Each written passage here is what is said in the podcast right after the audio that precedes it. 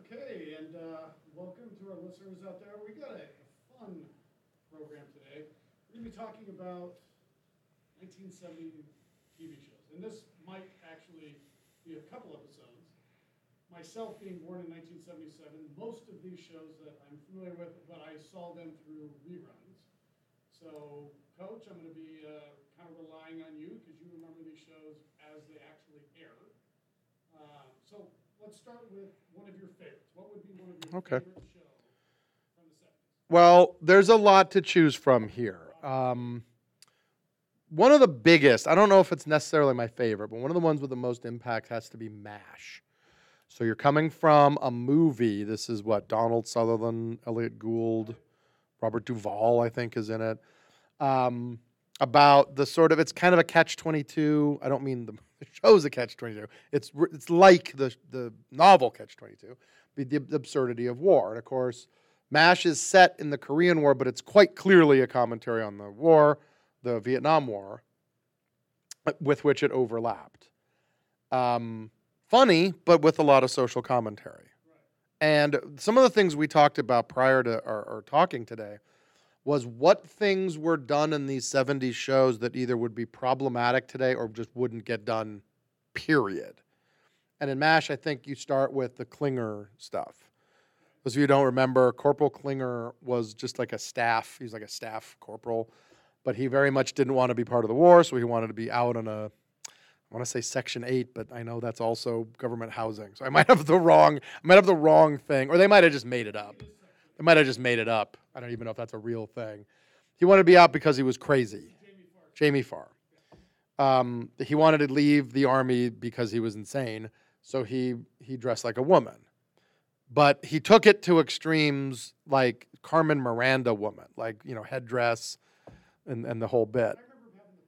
Yeah, Eleanor Roosevelt. But that's all he did. He didn't actually act as if he were in drag. He just dressed as a woman and continued his duties as per normal. I guess.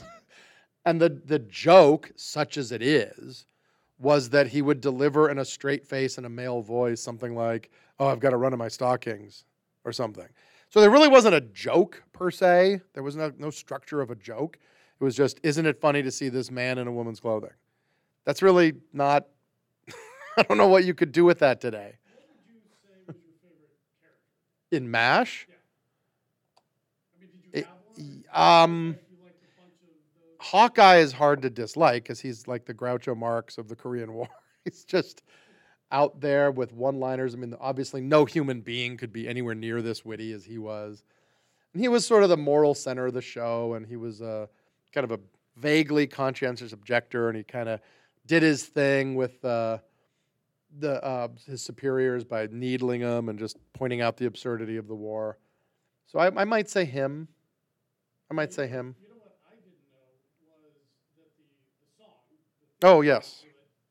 Actually had words. Right. never forget I was on a, on a plane coming home, and you know you get the, the headphones, and back then you just plugged in whatever radio station came up through the, the, the airplane, and it was playing that song, and I, I it, was, it, it kind of threw me for a Yeah.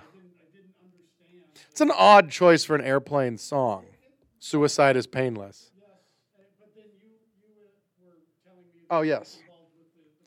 It in the movie, right? In the movie, uh, there's a dentist. They don't actually have any of them in the TV show, but obviously at a surgical hospital, one of your guys is going to be a dentist, and his uh, nickname in the movie was Painless.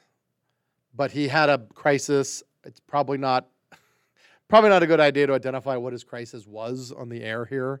It was uh, sexual in nature, and he overreacted to his crisis and wanted to kill himself. So he sought the help of Hawkeye and um, BJ. How do I do it? And they decided that he should take a black capsule, but in reality, it was just a sleeping pill. And they had a, a singer sing "Suicide is Painless" at his ceremony. He had like a death ceremony. He thinks he's going to die, and they do a thing where they set up like the Last Supper. It's kind of funny, um, but they're trying to they're trying to make him better. They're trying to help him. They're just doing it in a really strange way. So yeah, it's a suicide is painless, and it's kind of a poignant little song. It is. It's, well, I mean, I know that tune. Yeah, and then they just play the instrument. Right. no, it's not an up. I mean, in the in the context of the movie, it's funny because the song is such a depressing downer. But you realize there's no suicide happening here. Like this is all for nothing. They're just knocking him out. Oh, in context, it's really sad. yes. No. Well, MASH ran what, 11 seasons? It ran longer than the war itself. Yeah. Something like that. And it had a spin off after MASH that didn't go anywhere. Yeah, no, didn't work at all. Yeah, they took that would have been what, mid 80s or even maybe even late 80s. Yeah, and it didn't it absolutely didn't work.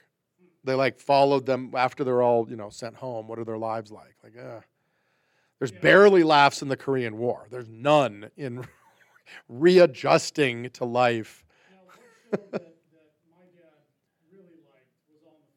Yes, All in the Family, another absolute classic. Fantastic balancing act by every member of the cast. Carroll O'Connor. I mean, the, you have to use the phrase lovable, lovable bigot. That's really an oxymoron, but he did it with Archie Bunker. Archie Bunker was the guy you knew. You know this dude, or your dad did, right? And my for me, it would I would have been my dad knows this guy. The guy lives over there, or he works with my dad at school. He's any guy. Um, and Edith, there was a Edith was far more layered character than they were portrayed her as because she had that high voice, the squeaky voice. But no, that was a classic, and it spawned our spinoff, right? It spawned our Jefferson spinoff. Yeah. Now that was oh the stiff arm, yeah. So you know what I miss about you talked about the the theme song to Mash. What I miss about those shows, their theme songs were little mini stories in and of themselves. I mean, the Jeffersons theme song it tells the story of the show. This is what, and it keeps just going through the lyrics about this. Is what's going, this is the setup. This is what happened to us.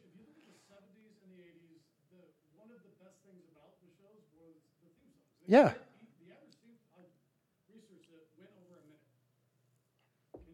And they were crafted carefully. I mean, mm-hmm.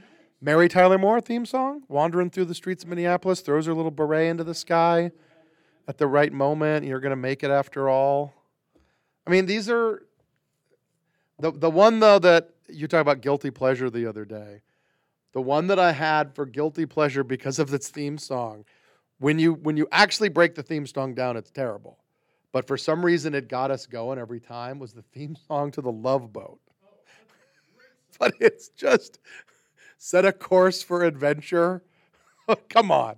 Your mind on a new romance. yes. Right. Vic Tayback. Yeah, he just, but they'd be big in the 70s. So me as a kid, because half the time they were guys who were sort of in the twilight of their career. Sid Caesar. You know, as, a, as a kid, I'm like, feel like I should know who that is. So Milton Berle playing a washed up comic, you know, with a huge bow tie. Um, we liked that because at the time we didn't see Isaac the bartender as tokenism when he clearly was. He does that weird two guns salute to the camera. He's fixing the drinks and he just does the cool, hey, the cool salute.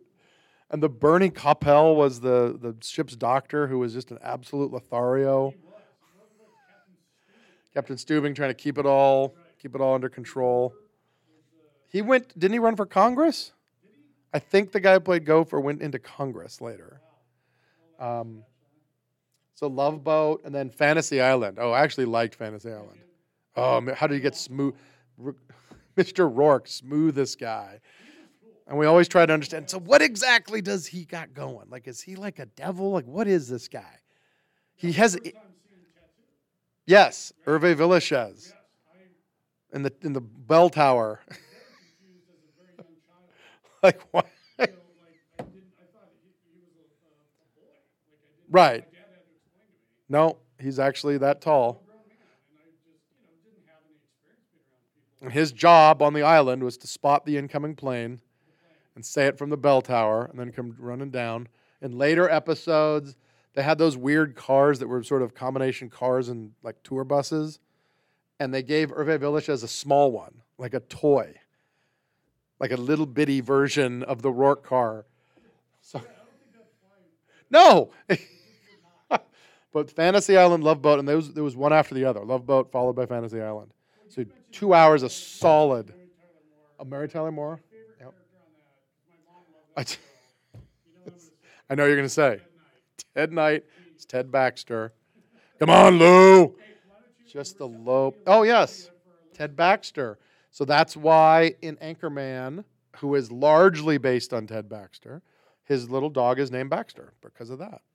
Because Ted Baxter, if you haven't seen it, it will take you 10 seconds to realize, okay, so that's Anchorman. Ted Baxter is the sort of slow-witted, generally generally well-meaning, but not always. Um, really vain anchor of this sort of nothing Minneapolis news program. But um, just his delivery is similar to Caddyshack with like low, that baritone.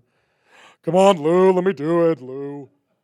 And then and there's a connection between that and Love Boat because same actor played Captain Stubing played Murray Slaughter, the writer, the same guy. So there you go. There's your connection between. I don't, I don't remember which came first. I think Mary Tyler Moore must have come first. Betty White was on Mary Tyler Moore as a sort of oversexed. She had like a TV show where she was like a like a cook, like a chef, a cooking show. Um, so there's these are all iconic, right? Mary Tyler Moore because it's the first time a, a female lead like held the show, and you know she was it was Mary Tyler was Laura Petrie on the old Dick Van Dyke show, and they just loved her so much. Here we go. MASH, you've got a comedy about the Korean War.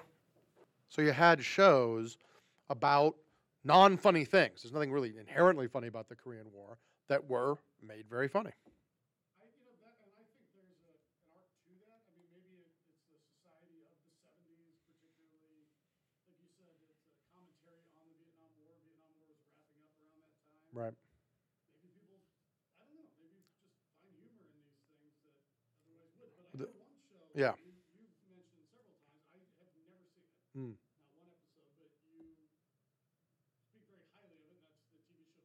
Oh yeah, soap is I say it's unique because it's a it's a pastiche on soap operas themselves. So you take every cliche you can think of about a soap opera and throw them all in in the same episode, like amnesia, infidelity, alien abduction. Just throw it all in. In the and they were thirty minutes, so you just rapid fire. And we have a lot of people got their start there. Billy Crystal, he's a he's a principal. He's a principal character in this, and it both was absurd. It was absolutely absurd to the point of early in the epi- early in the season. I think it was the second episode. One of the main characters' sons is introduced. He's a ventriloquist. His, his name his name is Bob, and um, Jay. I'd have to look it up. It's and his and he's got his vent figure. So they're Bob and Chuck, or Chuck and Bob, depending on how you want to say it. He's really and he's good at it. He's extremely good at it. To where um, Bob is the vent figure and Chuck is the human operator. Chuck is a mild mannered, meek kind of person, and Bob is just mean. So it's clearly a way for the meek guy to get his meanness out through the vent figure. But over and over and over, they repeat the joke that people speak to Bob as if he's his own entity. Bob, how could you say that? You know, not telling Chuck, you are controlling him. They do a thing with a magic act. He wants to introduce a new magic act into his act. So they blindfold Bob, the vent figure. The vent figure has a blindfold on it. And they say, right, hold up, hold up an apple in front of him, hold up something. And Bob pretends to try and imagine what it is. He, he names it. And the idiot cast members, this is amazing. We got a gold mine here. And only the sensible characters realize, no, the, he can see it. The, the human controlling the vent figure can see it. That's how absurd this thing got. And yet it also tackled serious issues. Billy Crystal plays uh, a gay character who initially in the run of the series is really not done well because they make him gay and flamboyant and they make him uh, transvestite as if those things are the same. it, and it's just not well done. But once they get through the rough patch, for reasons that are connected to the plot, he um, he has a child with a woman, and he the woman runs off, so he has custody of the child. And the show gets into this would be difficult in the late '70s for a gay man to have custody of his own child. So it's like it gets serious, it gets heavy, but it's it only runs four ser- four seasons, but it is brilliantly funny. They talk about, I mean, I'll say it out loud here. They have a a set piece on female orgasm, but they never use those words. The women describe what is clear. That's clearly what they're describing. Yeah, yeah, but they treat it like seriously, like these women are frustrated that they're not experiencing what they know they can. That's pretty heavy for a 1970s sitcom. And that spins off Benson. If you know Benson, there's your spin off. So we have these, and now Soap is kind of a family si- sitcom, but kind of not. So it was about families, but not really. Not like some of our other ones that were definitely about families. Brady Bunch, for example, clearly a family sitcom. Ever- Sherwood Schwartz, you know, creation. Tic tac toe board. Yeah, yeah.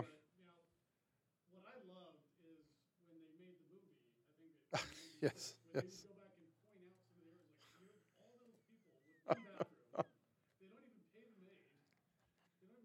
Right, Alice, as far as I know, never earns a paycheck. Yep. you know?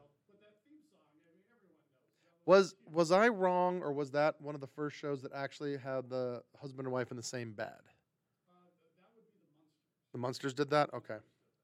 Because I know Lucy didn't. I Love Lucy didn't. No, that was, yeah, the Munsters were one of the first. I, I know that. But you're right. That, I think we're, you looking back on a couple episodes, because I've shown my, my kids that. They don't like it like I did, but they were often su- suggestive to Oh yeah, Mr. and Mrs. Florence Henderson and it Robert? Oh, Robert Reed? Reed was? And I what I particularly liked about the show was how much, and of course they're never going to discuss this. Greg was the oldest, right? He was a carbon copy of his father. He, he was at the same perm, same look.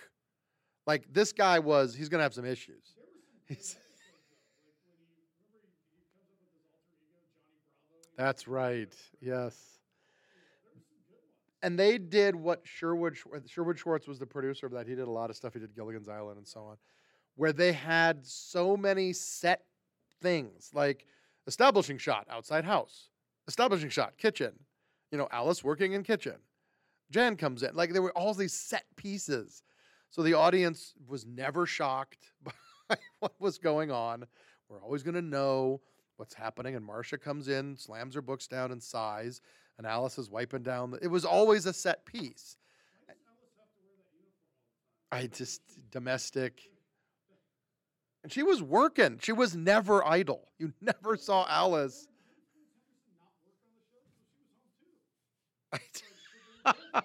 why, why do you need a domestic? What, what do you need Alice for? That's right, the butcher, Sam the butcher. But it wasn't like Alice gave fundamentally different advice than what what passed for sassy in this white suburban community. Yeah, this is what because this is this is the low class street logic that they did. But even shows like Brady Bunch started to fade, and they needed something, some new blood. I dark hair. I see. But uh, Mike Lookinland, I think's his name. And in the later, he's got reddish kind of. Oh, oh, you know what? I think I do remember that. I wonder why. Very first ones, which was where they got married and initially. I wonder why they would bother. Just They wanted to make him all three look like the dad. oh, okay. Well, they succeeded in the older one. Holy cow! But the then we have to talk about the issue, Brady Bunch issue. Take over. Oh yes.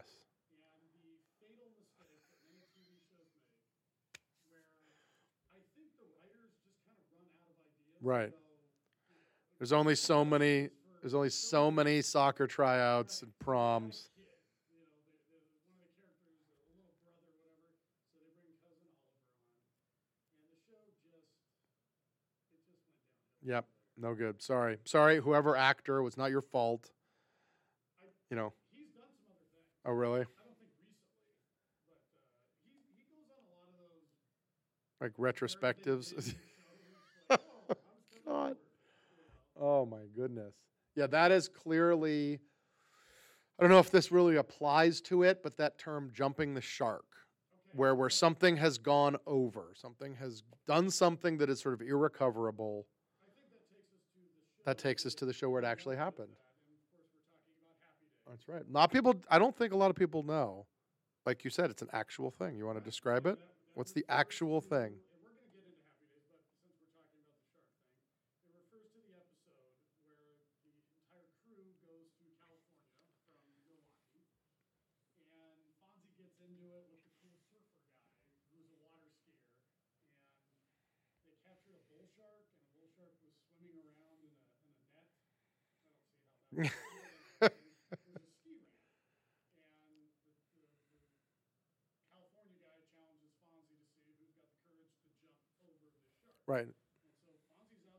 He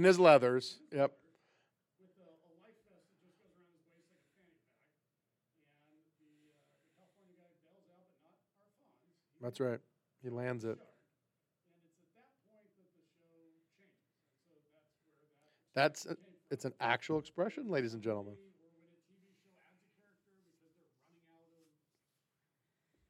Right.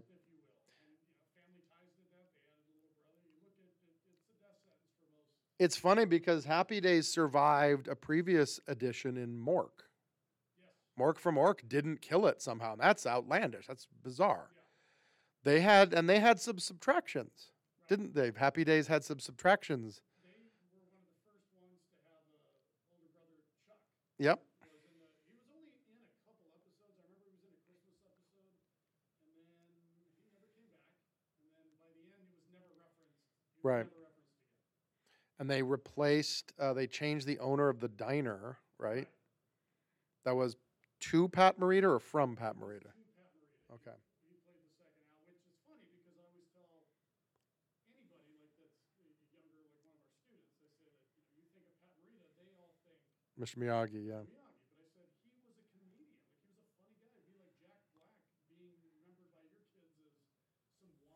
Right. Right. Right. Think that.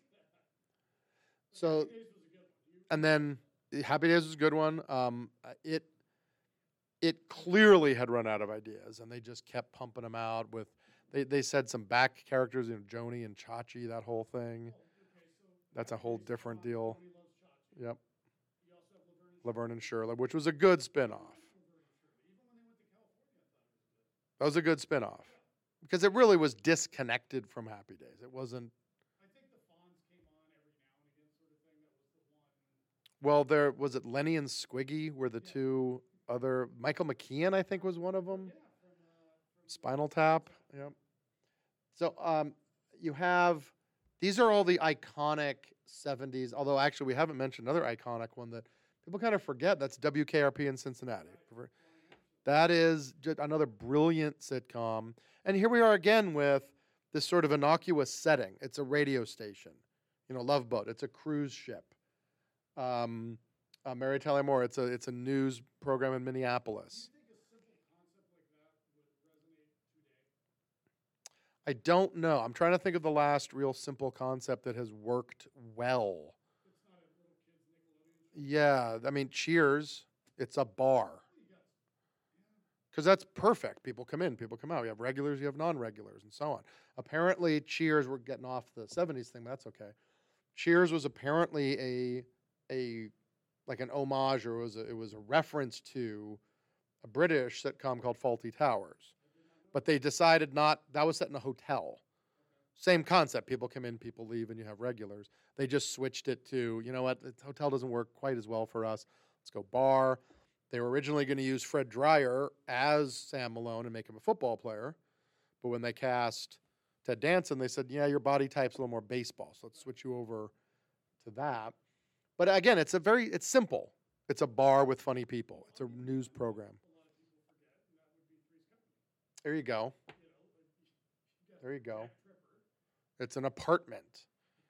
Yeah.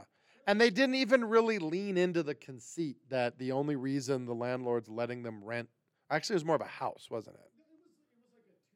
Like a duplex, whatever it was.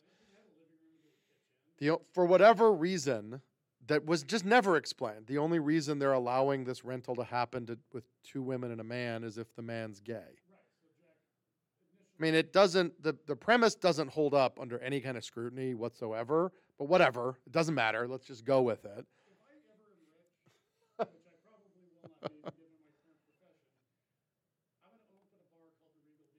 There you go. Yes. Yes. And it was the only fine dining establishment within like 300 miles because they never went anywhere else. Yep. You had you had some uh, what was it? Two's a crowd. Was that the one? Three's a Crowd, which was Jack Tripper as he goes, you know, John Ritter as he goes Right. on, gets married to a flight attendant, and her dad is the, the heavy in the show. And then you have the, the Ropers. The Ropers. With the, oh man, that's. I mean, they're really, really stretching for spin-offs there because they were Running out of ideas. for- really minor characters. There's a whole other class of these 70s sitcoms we didn't really touch. We mentioned briefly that All in the Family spun off to the Jeffersons, but that brings you also to like Sanford and Son or uh, What's Happening or Good Times. So it's a whole whole another group. Oh yeah.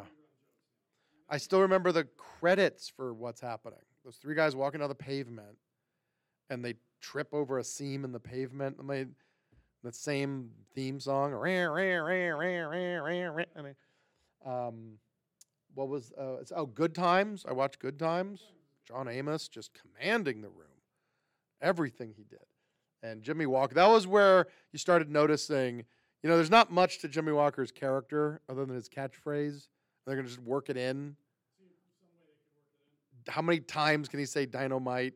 And you could see it coming like a like an airplane landing. Like, okay, here comes he's setting it up. He's setting it up. Like three or four sentences worth. Like someone would ask him, "So what do you think about the new plumbing? Do you want to know what I think?" All right, here it comes. Here, just say it. So Jimmie Walker just got stuck in that role. I don't know what else he's ever done. Dynamite. Um, and then you know Sanford and Son, they were kind of stuck on the heart attack. Who's always having a heart attack? Here's a big one, staggering around the set, holding his chest. So that's a whole different, you know, category of sitcoms. Chico and the Man is in there, and you wonder if, for like all those shows, are they the spiritual beginnings of the Cosby Show, or is the Cosby Show more of a, you know, family ties, except with a different race? Like which which way did it build? That might be a little too big for this particular thing. Green Acres. There's another 70s sitcom. I didn't get into that one. Did my, I remember it would be, well, But a, a simple concept. as we remember though, or I think we sometimes forget, we didn't have a lot of options. on TV. This is true. TV, what was on was This is true. that was it. There This is true. Here's the recording, you had none of that. So I remember watching on a lot of these shows, they would just be on reruns. in the- in Right. uh, in the evening, late afternoon, come home and watch. Right, because you you didn't. It was. I think this is a lot of the reason why, and I, I want to be very generous to current generations of young people when people complain, all you guys do is watch TV. Well, look how much of it there is. You know, if I'm coming home, what's on? Oh, it's one day at a time. Yeah, I'm not. I don't care what this maintenance guy is up to. Like he's gonna be crude again. Like Love America. Oh my God, did I remember that? So that's we're not even in 30 minute sitcoms because it was like three of them. It was like eight minute little vignettes that as a kid, oh my God, I remember watching them and getting maybe 10% of what was happening. Seeing going, I don't understand the even the conflict here. Like what what is the problem? as a as a whatever, what was I, nine? going, I'm not seeing the problem in this. But it was, and they were punchy, so you knew, well, a joke just happened because the way they delivered it and everything. I can't remember if they were a live studio audience or not. I think they still had those in reruns when, when I was a kid. It's the only reason I Oh, and they used that heart with the, yeah, da da da da da da. It was very fanfare. There was like fireworks. Love Americans. There's one you don't redo. Because what? What is there? What is it? Eight minute vignettes. They were essentially, you know what they were? They were like vaudeville jokes done, done on TV. Um, like like the traveling salesman joke as a sitcom. Well, it's only got eight minutes of it. There's no more to do. So like get that because with the kids TikTok, we can just do just love American style, like 30 second mini dramas. Just just unbelievably bite sized. Partridge Family. There's another family drama. There's a credit sequence. The little animated partridges. You ever see the credit sequence? And um, very aggressively 60s. Aggressively 60s, though. Just, or man, I guess that was 70s, wasn't it? But they, yeah, they were they were still hanging on to their sort of 60s ish uniform, whatever weird Von Trapp thing they had going on. Vaguely, it's like what would if the Von Trapp kids were alive now? What would they be like? Be like this. That's all I can. Well, that's and that's a very loose interpretation of rock and roll. Partridge Family. I, that's more. I that's as rock and roll as the Brady Bunch was when they did their rock and roll thing. What I didn't know is that the, the Partridge Family was originally going to be the Cowsills, which was a group, Oh, okay. and they help me with the name of the mom. It was Shirley on uh, On Partridge Family. The actress in the Family was the mom. Yeah. Uh, ooh. they wanted to hire her and not the Cowsills mom who used to sing with them. They were the Cowsills were like the Brady Bunch, or I'm sorry, the Partridge Family. They, you know, the mom would play. They had the little sister. They were all one big family, and they wouldn't take it because they wanted their their mom Okay. and not this actress. But yeah, the Cowsills. It was Shirley Jones. I don't know, we couldn't couldn't come up with Jones, either one of us. This is only 70s. If you we start talking about the 80s, we have a lot more family thing. We have growing pains and silver spoons, which I remember. But I think that's for another time. So that's because now we're starting to get a little bit more into what you might have might have seen. So maybe next time we'll look at the 80s, folks. Thanks for listening to this episode of the Latchkey Files. If you'd like to experience more from us, you can find Sean O'Brien's science fiction books on Amazon, Nook, Audible, and most other book and audiobook retailers. You can also go to his website at seanobrienauthor.com. And if you're looking to get in better shape, both physically and mentally, check out Chris Varner's lifestyle and fitness YouTube channel called Just a Dad Bod.